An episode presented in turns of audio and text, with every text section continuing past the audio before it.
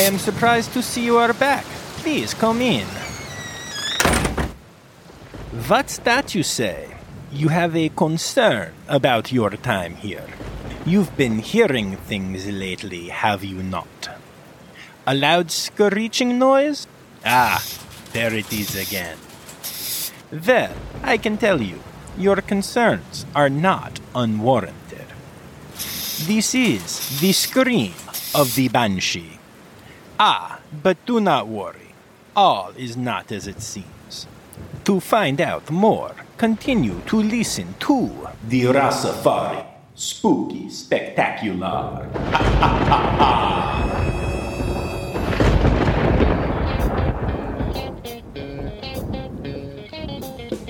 He started learning to fly in my in my apartment.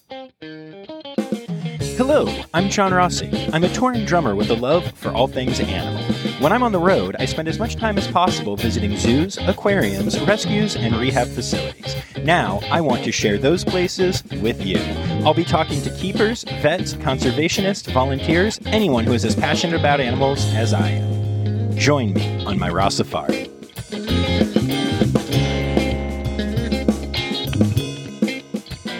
Hi, everybody. Welcome back to the second part of the spookiest zoo podcast event around, the Rossafari Spooky Spectacular. I am so excited to have you back on this Halloween adventure with me. Keep in mind, this is part two of a three part series diving into some of the most iconic animals associated with Halloween.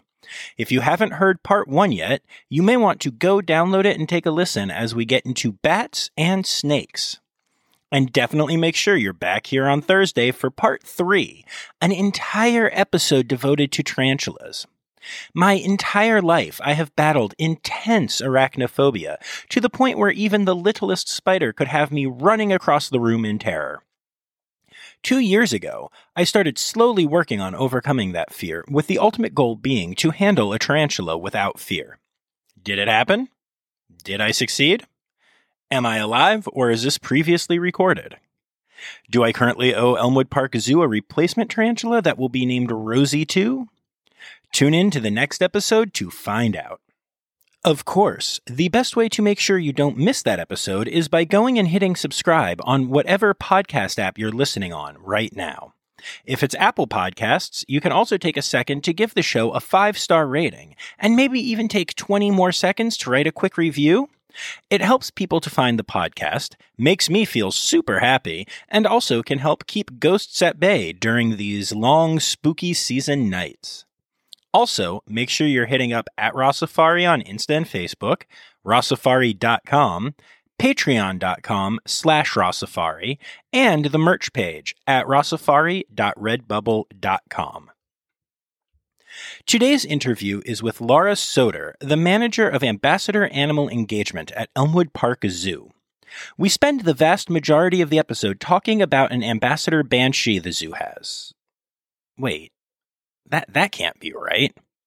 Oh, we talk about a barn owl named Banshee and some of the other amazing owls at the zoo. You'll hear all about hand raising an owl, some incredible facts about owl physiology, and even an interesting tidbit about possibly the world's most famous owl, Hedwig. After the main interview, Laura took me back to hang out with Banshee, and I've included some of the audio of that experience here. But the truth is, you've already heard some of it, as the cry of the banshee in the intro was, in fact, the cry of Banshee the barn owl. So now you know the truth of the cry you were hearing. But continue to listen to learn much more from Laura Soder at Elmwood Park Zoo.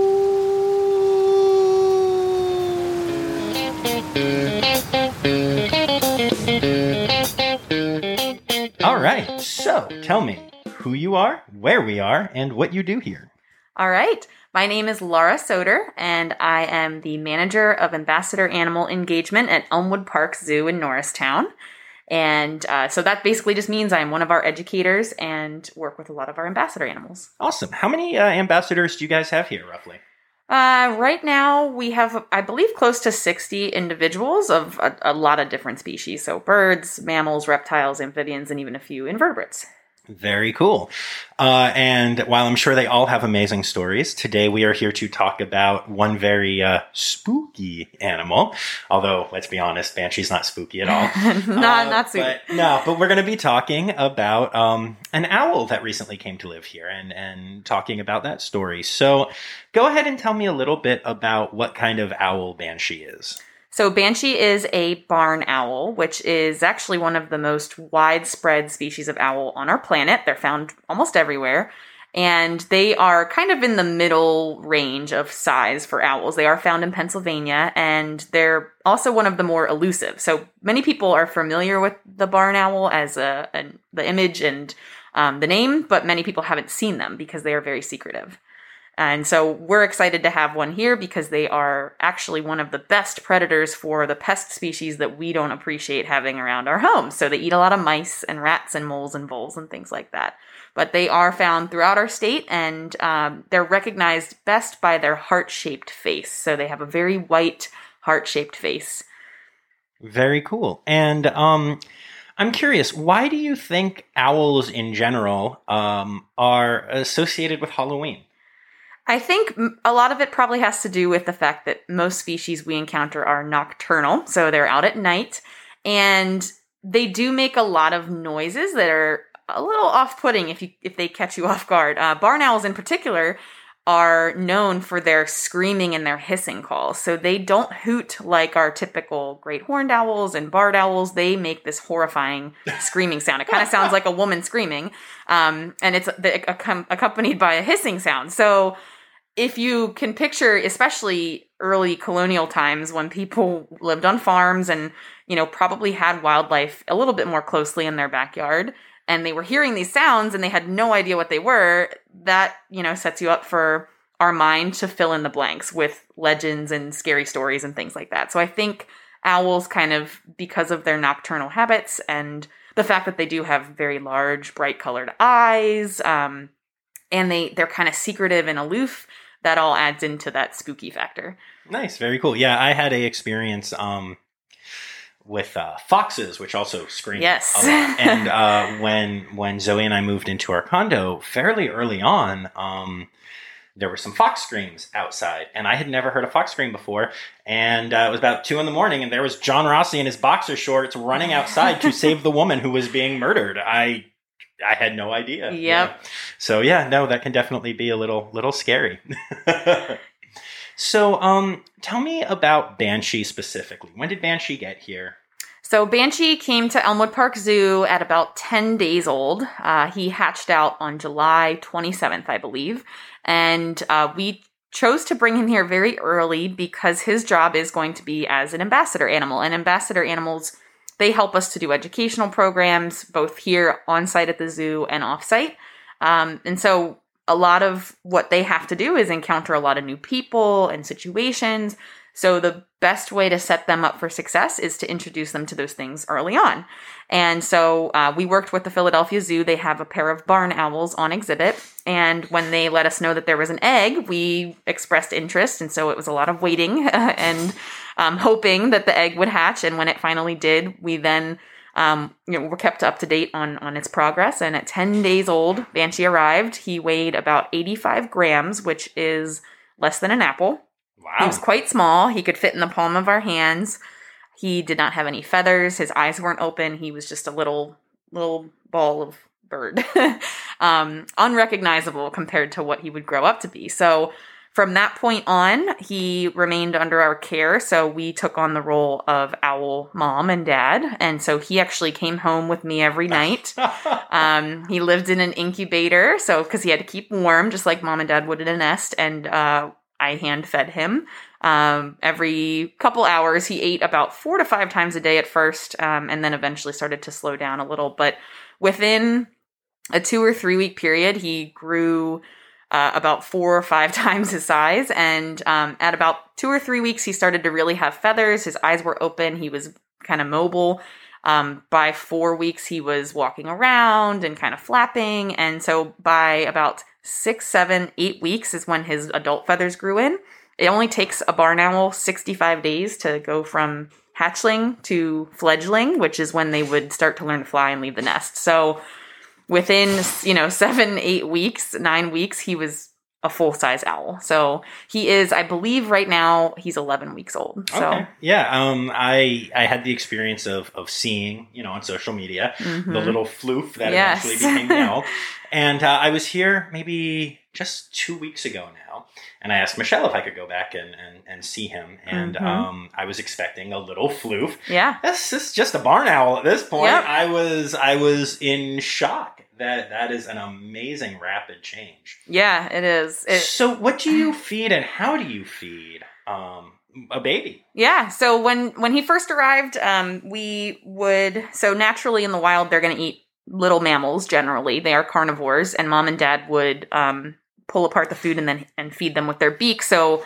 we used tongs at first because he had a very tiny beak and it was very tiny pieces of food. But we had to um, skin and uh, prepare the mice and basically pull all the meat off the bone. So he only got meat for the first couple weeks and since that's a little easier to digest and then as he grew we started to give him larger pieces and include bone and fur and things like that uh, but that was you know a couple weeks in. So initially we started with tongs. Um, we would just kind of wiggle it in front of him touch his little beak like mom and dad would. They would actually kind of rub their their beak against his.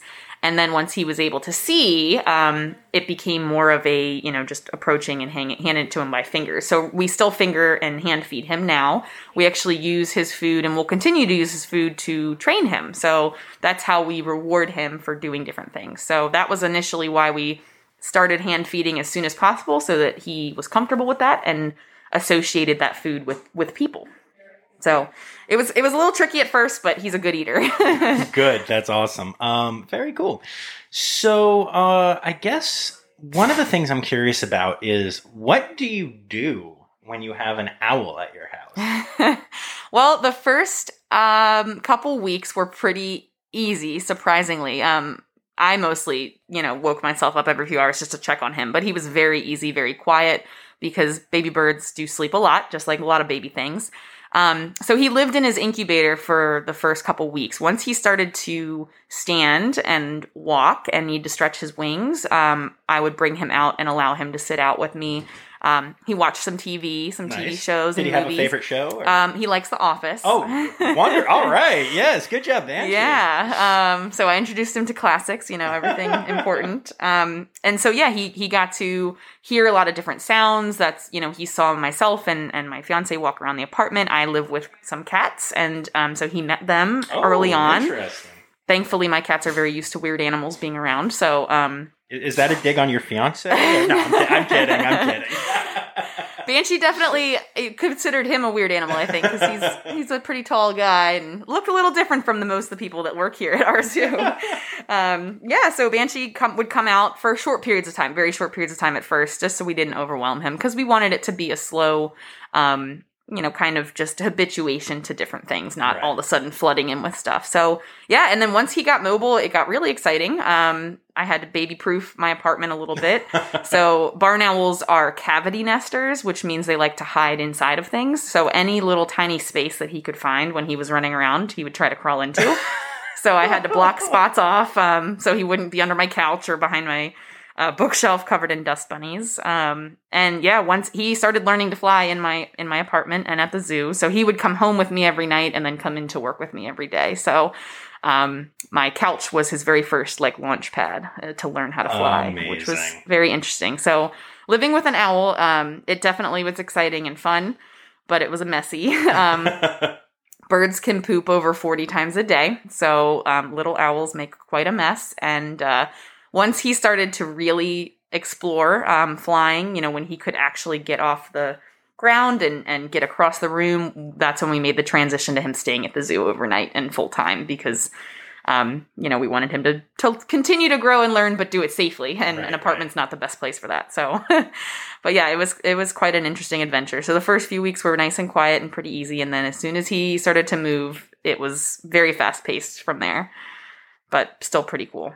That's oh, that's just awesome. That's I want an owl at home. Just for like a week or two to play with. right? Yeah, yeah, they were Um, fun. so did uh does Banshee have or did Banshee have any favorite uh toys or activities or anything? He did. Um, so we tried him on a couple different things. Initially, it was just kind of like little balls of paper and things that we could monitor, you know, to make sure he was safe. Um, but we wanted to encourage natural behavior like grabbing and grasping and, and picking because in the wild, he would be learning how to hunt. Um, and he doesn't do that here at the zoo, but we did want him to still develop those skills. So he loved to play with little balls.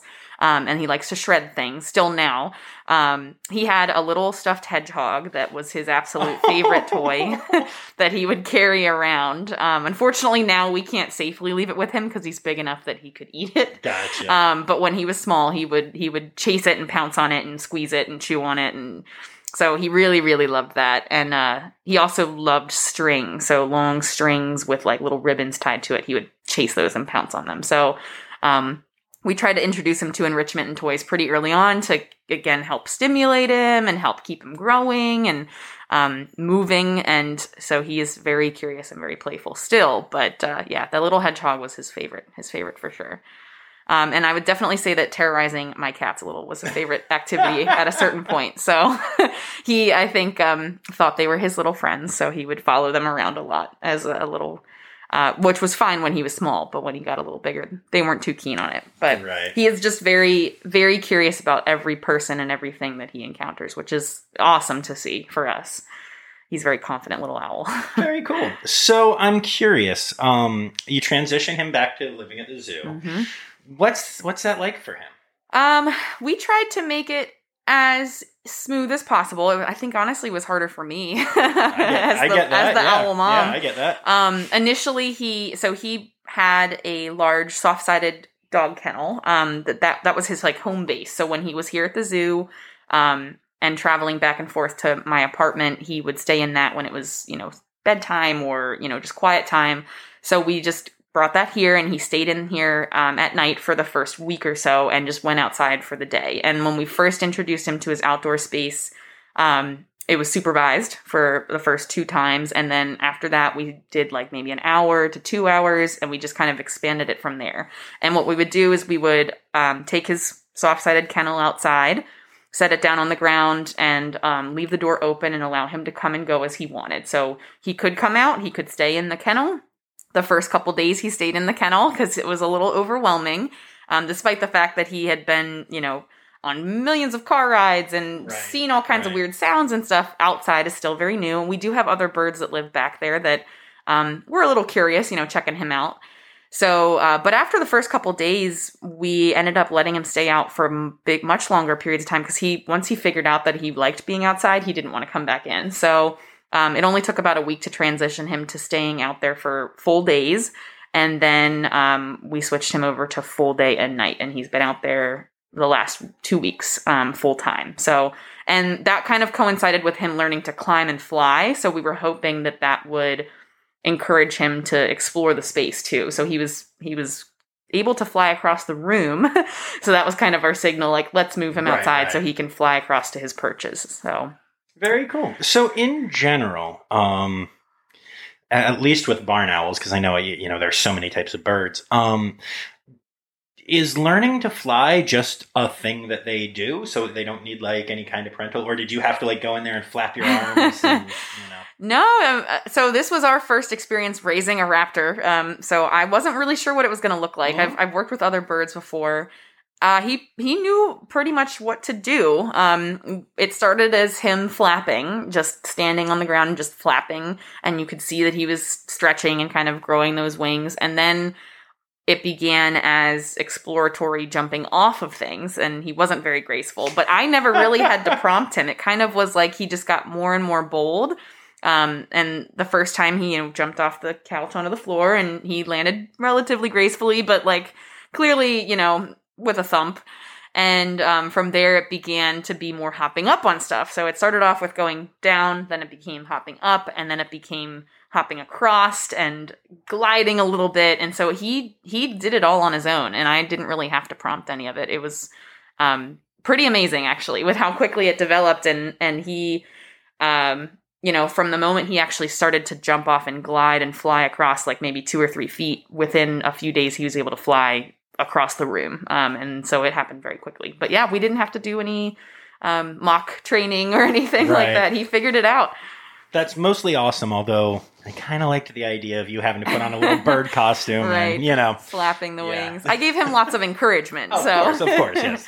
I was there for uh, emotional support, but So, as an ambassador animal, what are slash will be uh, his his duties? What's his job? Yeah, so eventually he'll be coming out into the zoo. The first step is coming out in the zoo to meet more guests um, because we want to kind of transition him slowly, you know, move at his pace. And so he'll come out for just some casual greets where we'll have guests be able to approach and come up and ask questions and things like that. We do a lot of those little impromptu things in the zoo um, to try to create a really cool guest experience.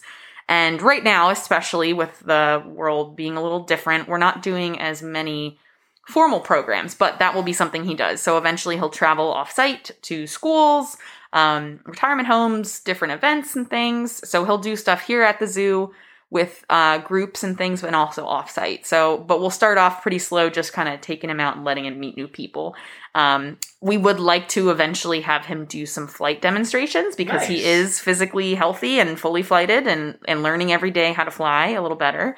So um, that's something that we're looking forward to exploring more of um, here at the zoo. So it's a, a, a larger like demo or show we'd like to do, but that takes a little bit of practice um, Oh, for sure, him and for us. So, but yeah, so he'll he'll um, be used in pro- some of our formal and informal programming, and typically our ambassador animals we usually we'll go over their natural history, you know, their really cool adaptations, try to build some empathy for the species, and then also talk about conservation. And one of the reasons we were really excited about a barn owl is because they are so iconic um, but elusive. You know, many people are just they want to know more about them, and they are one of the species that unfortunately is impacted very heavily by human action.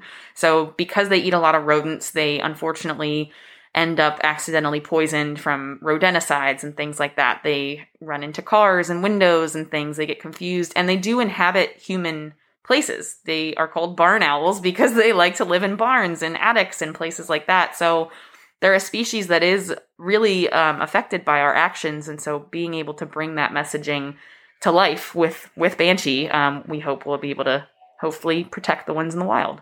So let's talk about that for a minute. If um, you are a human, uh, and if you're listening to this podcast and you're not a human, I'm confused. but so if you are a human and you go into your attic and there is a barn owl, um, I'm assuming that the best move is not to grab a broom and swat at it. So how do Yeah. we how do we handle that situation? So uh, my suggestion would be, you know, we, we would definitely want to find out whether it's just a, a casual visitor or if it's trying to set up shop. Um, they typically are going to be mating and, um, you know, establishing a nest area starting in winter through early spring. So like actually coming up in the next month is when you'll hear a lot of owl activity because they are finding a mate, they're establishing a territory, and then they nest usually in late winter.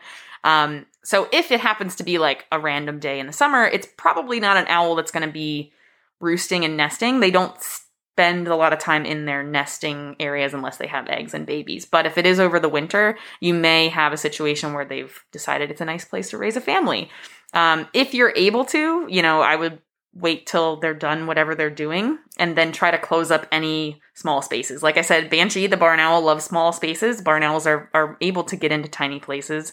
And it's a similar situation to if you have bats at home. Um, you want to just close up any holes, any opportunities. You can also put up uh, boxes. So they will use bird boxes. Um, Oh, they, they have specific um, size requirements, um, a little bit bigger than a screech owl box, but not super, super large. But if you want to encourage them to hang out, but not in your house, if you seal up the area that they are using, you can put up a box outside instead. So, and they're a great animal to encourage around um, because of their pest control abilities. It's just not, you know, we all understand we don't always want owls hanging out in our house. They're pretty messy. I mean, no, I want owls hanging out in my house, but I understand what you mean that the normal people do not want Yes. that. Yes. Um, so tell me a little bit about their adaptations and what makes uh, what makes Banshee so special. Well, like other owls, they have excellent vision and excellent hearing. Uh, barn owls actually have some of the best hearing of all the owls. That heart shaped face is designed to act like a satellite dish. So when sound kind of hits the front of their face, the shape of um, those feathers, the the facial discs is what we call those, pushes the sound back to their ears. So they've done um, scientists have done studies and tests and experiments and have found that barn owls can track their food, track down prey in complete darkness. So they don't actually need to be able to see their food to find it. They can use all hearing, which is pretty impressive. And now it's hearing, but it's not echolocation, right? No, it's, literally just it's hearing. Just listening to those sounds. Yeah. Wow. And there's it's really cool. Um, there's videos out there where you'll you can see barn owls do this little side to side like head shake, and that's them trying to um, pinpoint where a sound is coming from.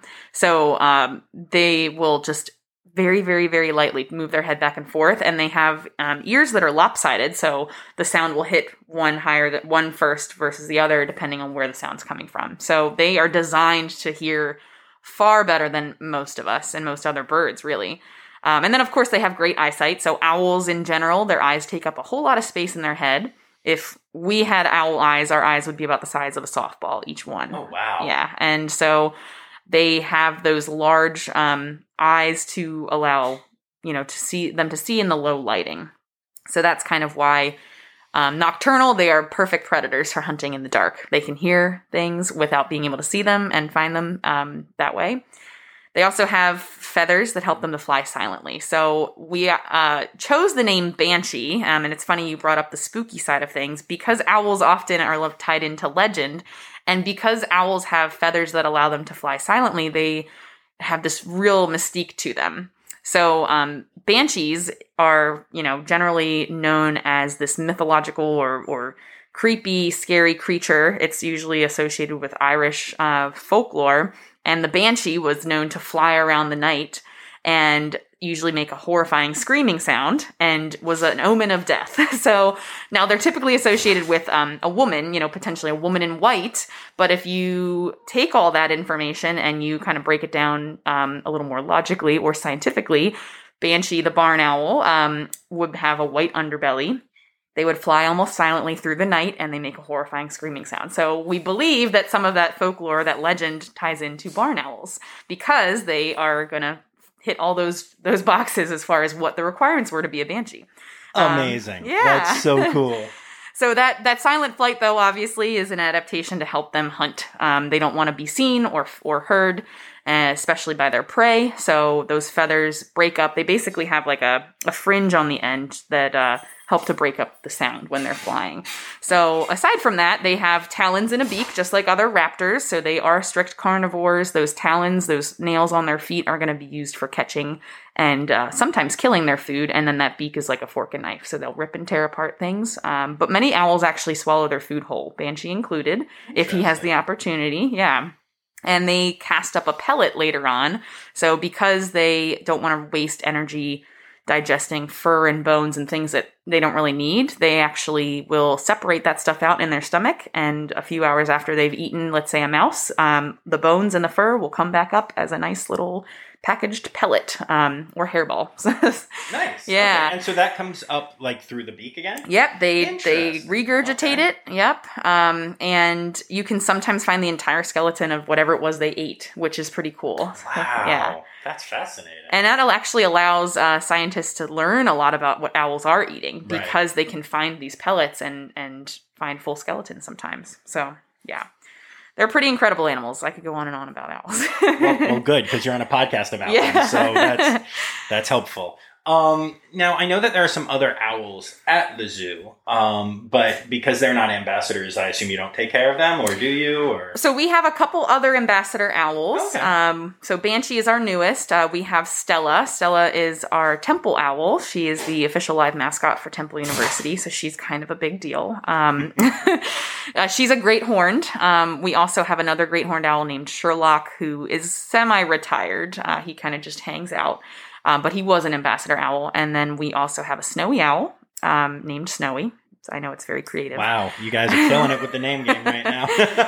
yeah, that one's uh, easy to remember. Um, and then we also have three screech owls that come out and do educational programs too. But aside from that, we do have owls on exhibit. We have a barred owl and a great horned owl. Um, and my uh, my educators and myself, we don't really take care of them. So they live here at the zoo. The keepers take care of them, um, and they're out for people to see whenever they come to visit. So our ambassadors live behind the scenes uh, and do make appearances, but aren't always available to be right, seen. right. So tell me a little bit more about some of the other ambassador owls. Um, any interesting personalities? Oh or- yes, Oh, shocker. yeah, so Stella is the first one that comes to mind. Uh, so she's our great horn. She's our temple owl. So she is uh, an imprint. So essentially, that means that she was raised by people, which is similar to what we just did with Banshee. So we purposefully imprinted Banshee. We wanted Banshee to see people and not be scared and to think of positive things. Um, Stella was not purposely imprinted, at least uh, not in the best way. So she was actually found when she was very small, and someone took her home, um, probably being a good Samaritan, and decided they were going to raise her. And unfortunately, um, that's never a good idea unless you are a certified wildlife rehabber or or in our case, you know, Banshee was born at a zoo, so he was okay to come to another right, zoo. right. But um, so Stella was raised by people, and um, owls might seem like great pets, but they are not for many, many reasons. Um, and unfortunately, she never learned how to be a wild owl, and she we believe she did not get the proper nutrition when she was younger either, because she does not develop her feathers correctly. So she's unable to fly. Um, so she was confiscated from this person, and uh, Fish and Wildlife tried to release her and realized that one, she didn't really know how to fly, and two, she would not leave the area. So that's when she was placed with us. So Stella does a great job of being a mascot. She is comfortable in situations that most owls never would be. Um, but that does not mean that she is super friendly. So she is um, very used to to coming out into the zoo, and we work really hard to build a positive relation with her. But she's often considered a diva because she is very particular about who she works with and when she goes out. And some days she just decides she doesn't want to, and we accommodate that. Um, but because she, is an incredible bird, and and like I said, not many animals, not many birds or owls could sit on the sideline of a Temple University football game Right, at Lincoln right. Financial Field with a band, and and she does it so casually, and half the time she falls asleep. So um, she's an amazing owl, but she definitely has like her people, and when she doesn't want to do something, she doesn't want to do something. So um, we're lucky to have her, but it, she does have a little bit of a checkered past, and and sometimes that shows, unfortunately. But um, she's our most uh, uh, particular owl, and then Snowy uh, came from another facility in Canada, and so she um, did require a little bit of work. She was definitely pretty fearful of people for a while. Um, and st- female snowy owls are notoriously difficult sometimes to work with. They, uh, when it comes to raptors, the females are usually much larger and they're usually much more bold. And so Snowy was not super happy being around people, but she also wanted to make sure you knew that she was in charge, which can be a little scary when you're dealing with a large owl. Um, so it took a little time to win her over and, and kind of work on her trust, but she is an awesome ambassador now too. And now she's very particular with the weather. Snowy doesn't come out when it's really warm. Um, she doesn't really spend a lot of time out in the zoo in the summer months, but this time of year is her jam. So she'll be out throughout the fall and the winter months here.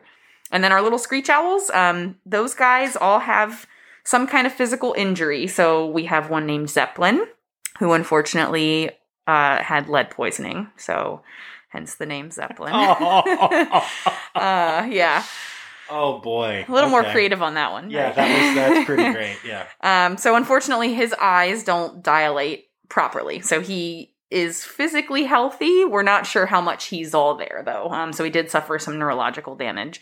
Um, and then we have Houdini, who is an escape artist, um, and she had uh, suffered from some eye damage from a collision. We're not sure what she ran into, maybe a window or a car. You know, your general typical things. Um, so she can't see perfectly well. And then we have Munchkin, who is missing an eye. So um, all of those guys are rescue birds that you know and ordinarily wouldn't survive in the wild. So they came here and have a second chance um, at helping us to teach and and helping their wild counterparts. So it's they're all very different, even though they're all owls. Um, they're all very different personalities. Nice. And how many people a day when uh, Snowy is out uh, say Hedwig? Pretty much everyone who stops Yeah. by. Yeah, and the cool thing with her is uh, that Hedwig in the Harry Potter movies is played by a male owl. So that's why in the movies Hedwig is almost all white, whereas the actual female snowy owls have brown and black speckles all Right, over them. right. So people get a little confused sometimes. They're like, "Wait, why does she look different?" And then we have that fun fact to throw out there. Very cool. Yeah, when I when um, Snowy first got here, she was out on exhibit. She was. and I spent a lot of time with that owl um, because she was just so not only so beautiful but so interactive. Yes. Um, and and yelled at me occasionally. Oh, yeah, she's very um, vocal. yeah, we, we had some great conversations. Uh, yeah, she she loved being on exhibit, and that was an awesome um an awesome time for her. The scary part for us is that uh, it coincided with breeding season, and so she was large and in charge, and didn't want anybody near her space. So we had to get creative and learn how to crate train her from protected contact. Oh wow! Um, so we did, and and we succeeded in that, but we didn't handle Snowy at all during that period because she was very much on her own and happy to be on her own. So um, she uh, moved back behind the scenes to be an ambassador and and is a little less uh, intense now. And we're also learning, you know, what time of year to kind of give her her space and when to when to push it a little bit. So, but she's a beautiful bird. Very cool. Yeah, she really is. So, what I'm wondering is if there's anything else that you want to say about any of your owls or, or anything like that. Um, yeah, sure. I I just want to kind of shout out to the rest of our um, education staff and EPZ staff and uh, some other people who have helped us. The last three years, we've spent deep diving into how we could make their lives the most positive as possible. So, historically, with a lot of raptors, um, owls included, the old style of handling them was kind of a like, you're coming with me, and that's that. You know, there wasn't a lot of choice for the animal. Um, and when it comes to you know, a lot of zoos we're moving away from a lot of that. We're giving our animals as much choice as possible and finding that we can get so much from them because we are doing that. Right. So we made a decision a couple years ago to completely revamp how we work with our birds and you know, we had Snowy and we had Stella and some of these birds that really had some baggage and were not trustful of people. And so getting to see them over the last couple of years completely change and and even Stella who is particular Right, you know right. giving them that option and seeing them change and want to come out and want to interact has been amazing and so um you know just for any other people out there who are maybe going through working with animals in a certain way that maybe isn't quite how you want it to be you know I know it's hard to make those changes but we're so happy that we did you know we moved forward with positive reinforcement and um, giving our animals choice and control, and we'll never look back. You know, and that's where Banshee came in. You know, he's our first bird that we're hand rearing that came from another zoo to try to set him up to be positive from day one. And it's been, you know, in less than two months, he's learned how to fly and fly to the glove and go on a scale and do all kinds of things that took Right. so long to to train other animals to do. So. Um, just kind of giving a little bit of encouragement to anyone who's who's working to try to make their animals' lives a little more um, bright with that kind of training and stuff too. And um, yeah, I think that's. Amazing. Very cool. And then um uh, also opening up the floor, is there any kind of conservation organization or anything that you're passionate about? Doesn't have to be owl related. Um, that you want to give a spotlight to. Yeah. Um, so we work, we do work with a lot of rescue um, and rehab animals and birds in particular here at the zoo. For the most part, all of our birds on exhibit, so our eagles, our owls, our falcons, our rescue birds. Many of our ambassador animals are rescues. So um, just to to local wildlife rehabbers, you know, if you have someone in your area around here, we have Tri-State. Um, you know, we actually have uh, one we're kind of close with um, up in Wisconsin, where one of our eagle mascots came from, the Raptor Education Group. Any of those organizations that you can support, um, you know, they do amazing work, and it's a very thankless job many times. So we always like to reach out to the places where our animals came from and show them like this is what they're doing now, so that they can see that. So yeah, support your local wildlife rehabbers, especially this time of year, especially in the spring when it's baby season. Um, you know, they're doing work right there on the ground to help save these animals in the wild. So Very cool. And then the last question is it's time for the Rossafari poop story. So go ahead. All right. So I work a lot with our raptors, um, as noted, and we do use their food for reinforcement. Um, that means we are using what we call tidbits, and usually tidbits are pieces of rat and mouse, sometimes chick, um, that's all cut up. And many times it's the whole animal, so we don't, you know, gut it or skin it, it's everything. And there have been a handful of times, I can't even pinpoint one, where I've been out in the zoo with one of our birds, um, you know, doing a program, doing an impromptu greet, and I'm hand feeding this animal. And um, birds of prey, for whatever reason, sometimes like to shake their beak to get like excess stuff off of it and stuff out of it.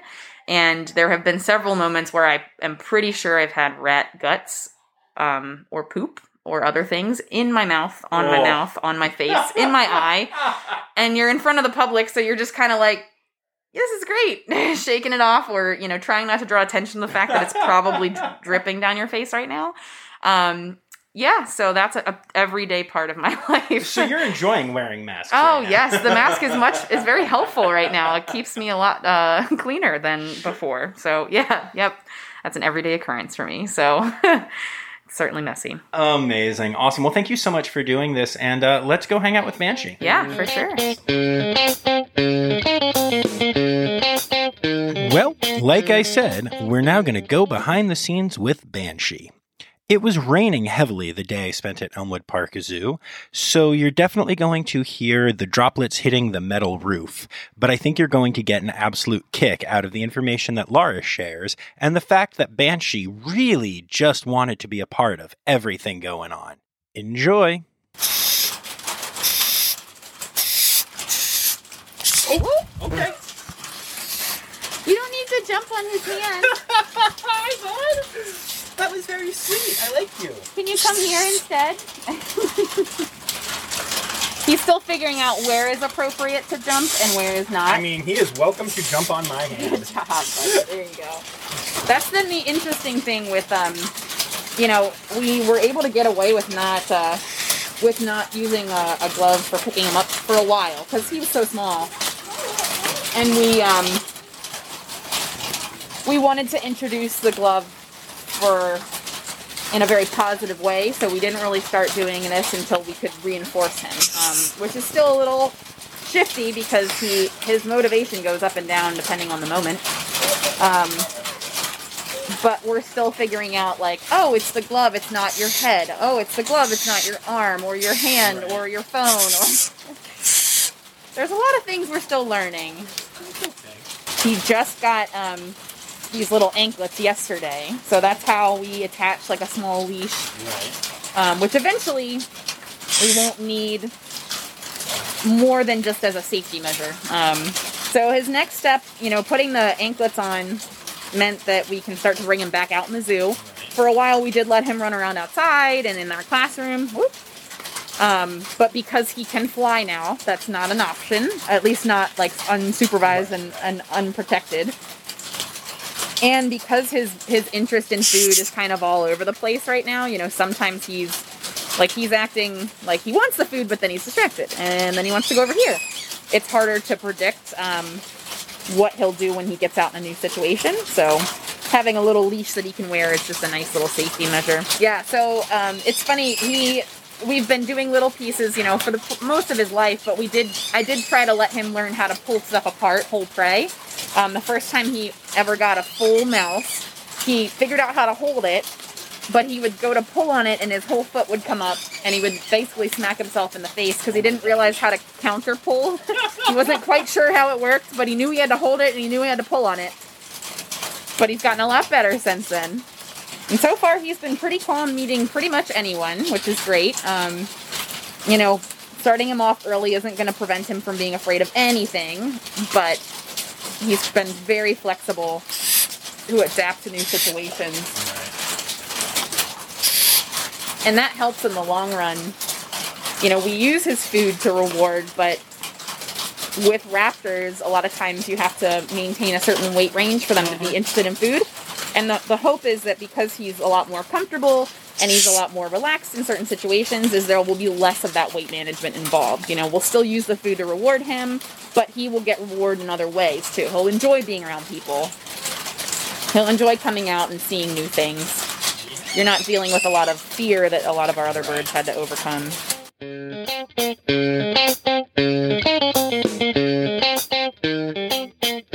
I'm not gonna lie, when Banshee jumped right up on my arm, it was an absolute highlight of a day that included many. What an amazing, gorgeous creature. I was so genuinely happy. Remember to check out at Rossafari on Insta and Facebook for pics of Banshee, Snowy, and some of the other ambassador animals we talked about on the pod today. Also, you can find Elmwood Park Zoo online at Elmwood Park Zoo on the socials and at elmwoodparkzoo.org.